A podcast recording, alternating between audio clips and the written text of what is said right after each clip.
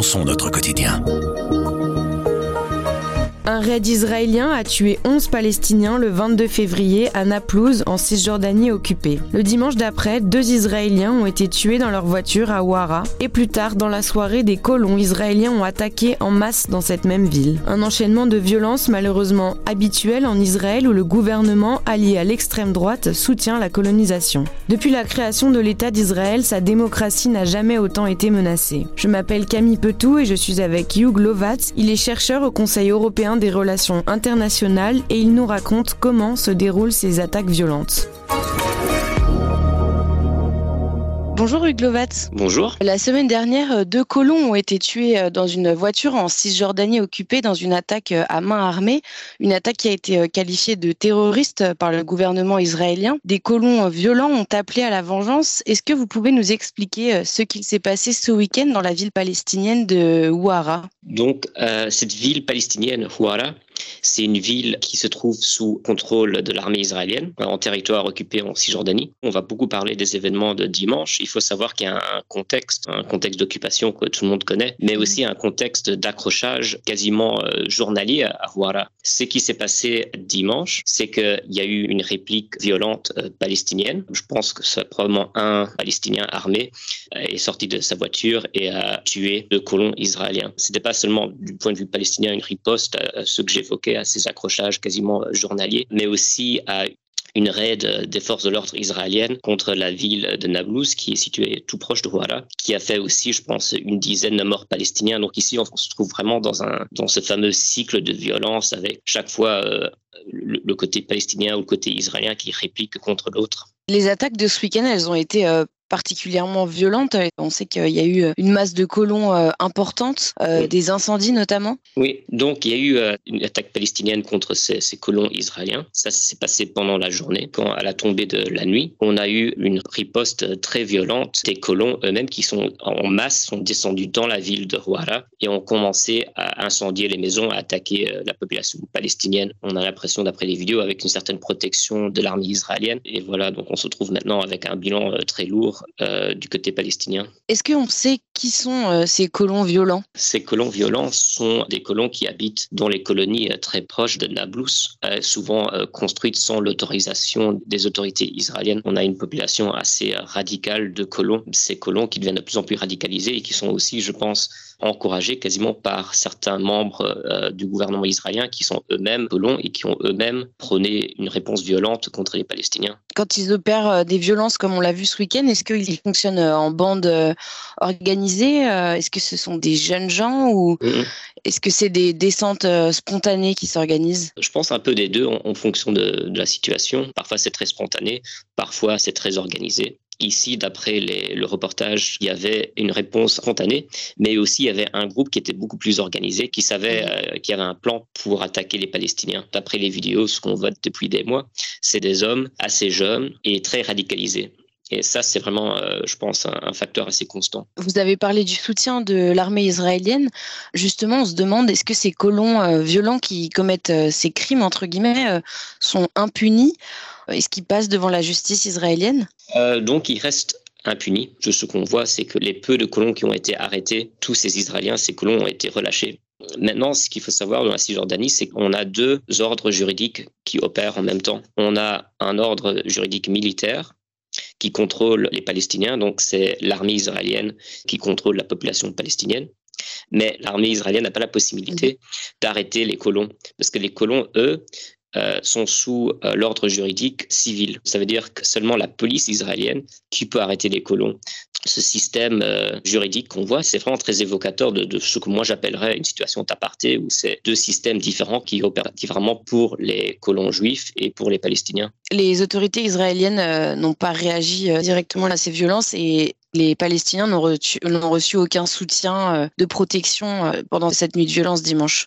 Euh, aucune protection puisque l'armée israélienne n'est pas là pour protéger les Palestiniens. On a aussi euh, des forces de l'ordre palestiniennes, mais eux ne peuvent pas opérer dans la zone de Houara qui est sous contrôle direct de l'armée euh, israélienne. Les forces de l'ordre palestiniennes sont impuissantes dans ce contexte pour protéger leurs propres citoyens, à leur propre population.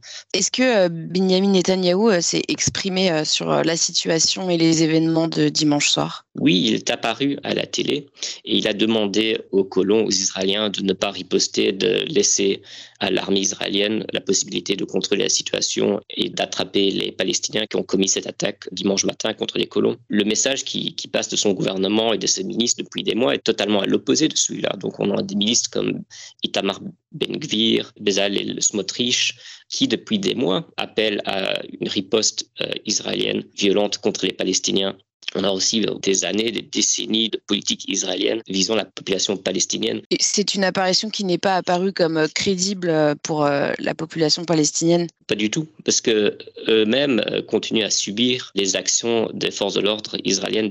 Quasiment chaque jour, il y a des Palestiniens qui meurent par balles israéliennes. Donc la réalité que les Palestiniens vivent eux-mêmes est totalement différente. Euh, vous avez parlé de ce gouvernement euh, qui est de plus en plus à droite, notamment euh, de Itamar Ben-Gvir et Bezalel Smotrich. Est-ce que la présence de ces personnes permet aux colons violents de se sentir encore plus en confiance qu'avant dans leurs actions? Je dirais même de leur sentir pousser des ailes en quelque sorte pour encore plus aller dans la violence? On peut dire ça parce qu'on voit ça de façon journalière. Pendant cet incident à Ouara, on a eu aussi un groupe de colons qui, est, qui a essayé de monter une nouvelle colonie. Pour monter une colonie, il faut une autorisation des autorités israéliennes. Donc les colons ont essayé de faire ça sans l'autorisation. À ce moment-là, euh, Itamar Ben-Gvir, qui est un des ministres du gouvernement israélien, est apparu pour essayer de protéger les colons et pour essayer d'aider à organiser cette nouvelle colonie.